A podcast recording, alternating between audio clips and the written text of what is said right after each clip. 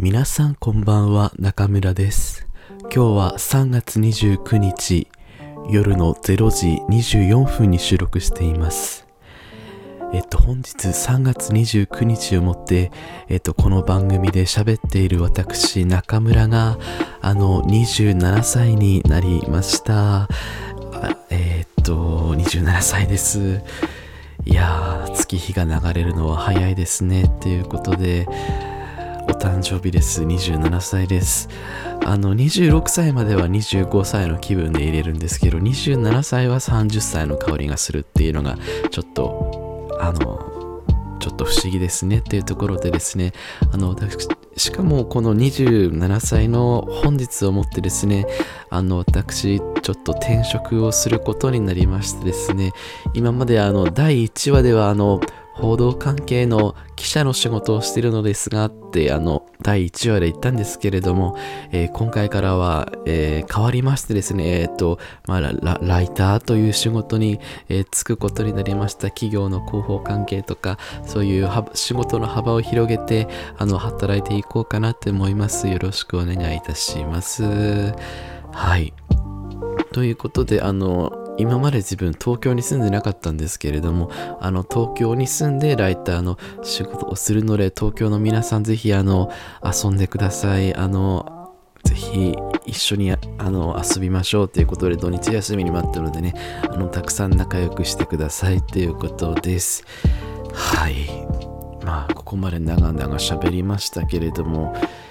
えーと、新生活ですね。皆さん春ですね。ちょっとずつだんだん暖かくなってきて、春の感じがしてきて、うん、今日はちょっと、えーと、2、うん、みっつかな、みっつのお話をしようと思います。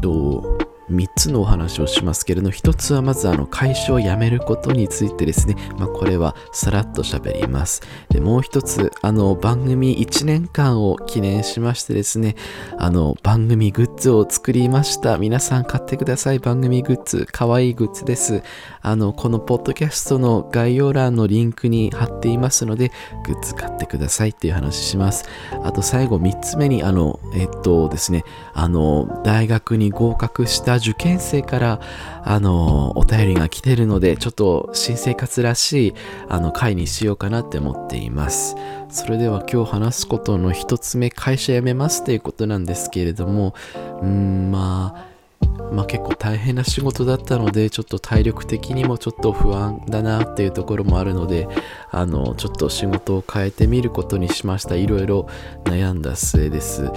でちょっとちょうど昨日さんがつにじゅうはちにちのツイートでですね、ちょっとこう会社と戦いたいというか、会社をこう裏こうなんとか恨みたいみたいな話をしたんですけれども、ちょっとよくよく考えると、こう今の会社はちょっと嫌で辞め嫌っていうか、こうちょっとあまりなって思って辞めるんだけれども、まあ、恨むのもやめようかなって、恨んだりこう怒ったり、あのうじうじうじうじ後から言ったって何にもならないよねっていう風に思いました。うん、あのこれ私が好きなごじに夢中の中瀬ゆかりさんが言ってたんですけれども、うん、どうせエネルギーを使うんだったら、こうなんか怒ることって結構エネルギー使って、ずっと何かに怒ってるとああだこうだああだこうだ気になって、こうエネルギー使うけれども、その怒っているエネルギーを使うのって結構消費してもったいないから、それを好きなことにね生かそうって中瀬ゆかりさん言って、ああそうだなって思ったんですけれども、うーん、まあ結構過去にし過去にこういう風にされたことが嫌だったなっていうことにしがみつく会社の先輩もいたりしているんだけれども、まあもうあの恨んでてもしょうがないので、前向きに生きるしかないのでですね、あのうんあのやりたい放題生きていこうと思います。アレン様のように。うん、ね、で振り返ってみると、結構仕事ですごい救われたというか、いろんな人に恵まれたっていうのがめちゃくちゃあるんですね。面白い人たちばかりでした。ここではネガティブなことばっかり言ってますけれども、うん、本当に深夜の夜遅くまで仕事を手伝ってくれた上司とかね、うん、やっぱ面白い人も多くて、こう同僚とかでも何かにこう一生懸命頑張ってる同僚がいると、なんかこう自分も手伝いたくなるというか、自分も負けていられないっていうか、そういう刺激をもらえた、まああのこの仕事の記者生活でした。記者生活やってました。ありがとうございました。本当にたくさんの人に出会いました。でそこでいっぱいいろんなお話を聞いて、学生からおばあちゃんおじいちゃん、えっと市長町長、えっと政治家、うん、そういうのも幅広く聞いて、いろんな人の人生に触れることができたのはあの楽しい経験だったなって思います。はい、そんな話はまあいいですね。はい、でふたつめのお話です。えっとグッズを作りました。皆さん、ま、リンクは開いてくれましたかね。えっと今あのすずりというですね、すずりという手作りのグッズを作ることができる、えーと、サイトでですね、あのひゃくよんじゅうじ以上のゲイの、えーと、番組グッズを販売しております。何パターンか用意していてですね、あのまあスタンダードなものでいくとひゃくよんじゅう以上のゲイ、この今皆さん表示されているひゃくよんじゅう以上のゲイのこのアートワークをそのままあのマグカップにしたり、あとステッカーにしたり、あとロング T シャツにしたりっていう風にですね、あのひゃくよんじゅう以上のゲイと書かれている、えっと、グッズを用意しています。ただ外に行くときにえー、何あのゲイって何っていう、ちょっとやっぱりこう日本社会でまだこのゲイというものを外で着ることにまだちょっとためらいがある人がいるのかなというところも込めてですね、あの今回はですね、あのちょっと ゲ, ゲイ要素を控えめにしたあのシリーズもあの揃えてございます。えー、それがえっとチル &ひゃくよんじゅう シリーズということで、ちょっとこのチル &ひゃくよんじゅう シリーズ結構可愛く作れたので皆さん見てみてください。まあ、いつもの通りこのですね、あの中村のソファーがあの置いてあって、ちょっとちょっと水色じゃなくて緑がかった背景のところにチル &ひゃくよんじゅう、まあ、チルまったりしてほしいなっていう意味を込めてこのロゴを作りました。チル &ひゃくよんじゅうティー シャツはひゃくよんじゅうシリーズは、えー、と T シャツとですね、えー、とスマホケースと、えー、とクリアファイルをあの準備してますので、えー、と皆さんぜひお手元にあの置いてください。あのそしていつでもどこでも私と一緒にあの日々を過ごしていきましょうねっていうことなので、グッズをすぐに買ってくださると嬉しいですね。はい。であともう一つがあのマスコットキャラクターをですね作ったんですよ。えっとひゃくよんじゅうくんとゲイちゃんっていうですね、可愛いマスコット番組マスコットキャラクターふたりがいる、ちょっとちょっとあの柳瀬隆史風のテイストにしてみたんですけれども、ひゃくよんじゅうくんとゲイちゃんのふたり組が写っているイラストが入ったに種類グッズ用意しています。ひとつめがパーカーですね、お家で着れます。もうひとつがトートバッグですね、これであのエコバッグとかにして街中を買い物すると楽しいんじゃないかなって思います。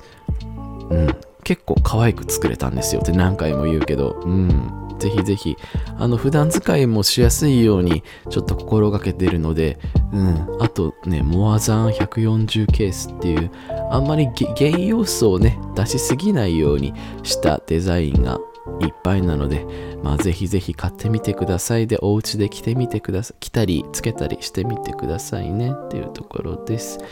はい、じゃあ今日はねあんまりこう長く喋らないつもりでいるので、えー、っと最後にお便りを紹介しようと思います。はい、お便りはですね、あの前回、えー、っと前の回でもあの受験生腐女子としてあの受験生の腐女子です、えー、っと ビージーエム がてらこのポッドキャストを勉強中に聞いてますという受験生腐女子さんからですね、えー、っとお便りが来ました。おそらく内容を見るとですね、えっと、大学生活をするということなので、え合格されたと思います。えっと、受験生腐女子のおゆまるさん、おめでとうございます。まあ、楽しい学生生活を送ってください。僕もめちゃくちゃ楽しかったです。では、お便りを、えっと、読ませていただきます。うん、中村さん、こんにちは。お久しぶりです。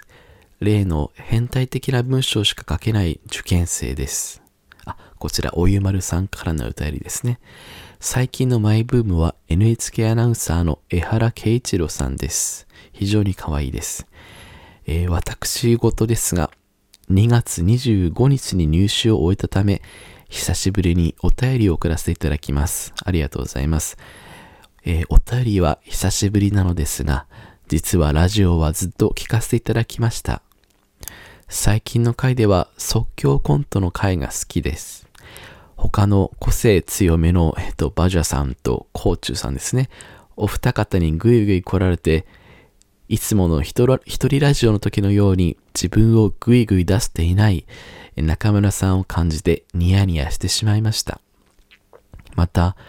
えっと、今回の共通テスト行きの電車の中で、そして本番のリスニングの前の休憩時間に、えっと、緊張を和らげようと中村さんのポッドキャストの中学高校時代の ビーエル デトックス会かっこ私が史上一番好きな回ですを聞くことで心を落ち着かせられました。本当にありがとうございます。えー、お悩み相談に至るまでが随分長くなり申し訳ありません。えーと、受験が一区切りついたため今まで我慢していたものを放出しようと思い、コンビニ受け取りで初めて紙の ビーエル 本を買いました。そのタイトルがやりちんビッチ部紙作品という親が見たらそっとしそうなタイトルです。ただ今この本の隠し場所にとても困っています。中村さんは学生時代 ビーエル 本をどうやって隠していましたか？それとも隠していなかったのでしょうか？悩みすぎていっそのこと開き直って前面に押し出そうかと考えています。ご教示のほどよろしくお願いいたします。大学生になるとな慣れない学生生活の中でお便りがあまり送れなくなるかもしれませんが、私の純粋な下心は常にひゃくよんじゅうじ以上の芸のラジオと共にあり、ラジオは聞き続けます。なので年にいっかいでもいいので無理をなさらない程度に続けてくださると嬉しいです、とのお便りです。おゆまるさんありがとうございます。嬉しいな。はい、おゆまるさんありがとうございます。受験のお便りということで、まさかこの受験会場でこのひゃくよんじゅうじ以上の芸を聞いてくれたということで、本当に皆さんの心に寄り添いながらそういう配信ができていることがすごく嬉しいです。あのいつでもどこでも皆さんにね寄り添っていく番組にしていこうと思うので、これからもあのぜひいろんなところで聞いてください。ありがとうございます。合格おめでとうございます。そうか、受験、僕も結構受験は人生の中でも結構トップクラスに大きな思い出の一つでしたね。うーん、受験会場に行ったり、こう受験勉強を頑張ったり、うん、結構なあの受験に力を入れる学校だったので、本当に辞典、国語辞典くらいのテキストをあの夏休み渡されて、これをやってこいって言わされて、あーっていう感じだったんですけれども、まあね、今回あのおゆまるさんが聞いてくださってるのは、えっと、ビーエル の隠し場所どうしますかっていう話だったんですけれども、うーん、自分はですね、まあまず最初の初期の方はあの表紙があんまりこうきつくない小説を選んでたんですよ。例えば男子ふたりがあのただ単純にこう並んでるちょっとおしゃれな写真のが表紙に描かれてる ビーエル 小説、それだったら読めるかなっていうとこで、あの自分も中学校の時の近くの古本屋で買ったんですけれども、やっぱりあの田舎町なのであの友達がいるだろうと思ってあまりこうね派手なものは買えないなって思ったので、そういうのを買ってましたね。えー、っとでもだんだんそういうのを気にしなくなってきて、あのー、もう別に、まあ、あんまり親に見られないような場所にこう隠すようにしてましたね。本棚とかも。うん。まああのあとはあれですね。えっと無難な無難なやり方としてはこうブックカバーをつけるっていうのが、まあ無難な無難な対処法ですかね。あとはちょっとこうね。カモフラージュを本気でしたいんだったら、ちょっとこうなんか大学の教科書の表紙をひっぺがしてその ビーエル 本につけておくとかね、ちょっと間違えると大変なことになっちゃうけれどもね、うんまあそういう風な知的な私アピールをしつつ、実は中身 ビーエル です、やりちんビッチプですみたいな、そういうのもいいんじゃないでしょうかっていうね。うんいや ビーエル 本いいですよね。うん本当に今引っ越し作業中なんですけれども、もう ビーエル 本がもう溢れて溢れて溢れて、本当にめちゃくちゃ今 ビーエル 本に溢れた部屋の中で段ボールに囲まれながら収録しているんですけれどもね。うん、ビーエル 本はいいですよね。越野さんもいいし、ここでじゃあ一つおすすめを、あの山田由紀先生山田由紀先生の作品を皆さんぜひ何か読んでみてください。ちょっとね絵柄がちょっとこうあのレトロな懐かしいようなレトロなタッチで描く、あの美青年っていう感じの、えーと、キャラクターを描く山田由紀先生、皆さんぜひ聞いてみてください。はい、ということで番組では皆さんからえっとですね入手のエピソードとか、あとは ビーエル 本のお話とかですね、あとはお悩み相談とか、そういうお便りをどしどし募集しておりますので、ぜひぜひよろしくお願いいたします。ありがとうございます。ちょっと今日は最後にあのー、新生活を送る皆さんへ向けてですね、ちょっとちょっと歌おうかなって急にちょっとだけ歌おうかなっていう、あの突然何にも考えないであなたを包むすべてが優しさで溢れるように、私は強く迷わずあなたを愛し続けるよ、どんな時もそば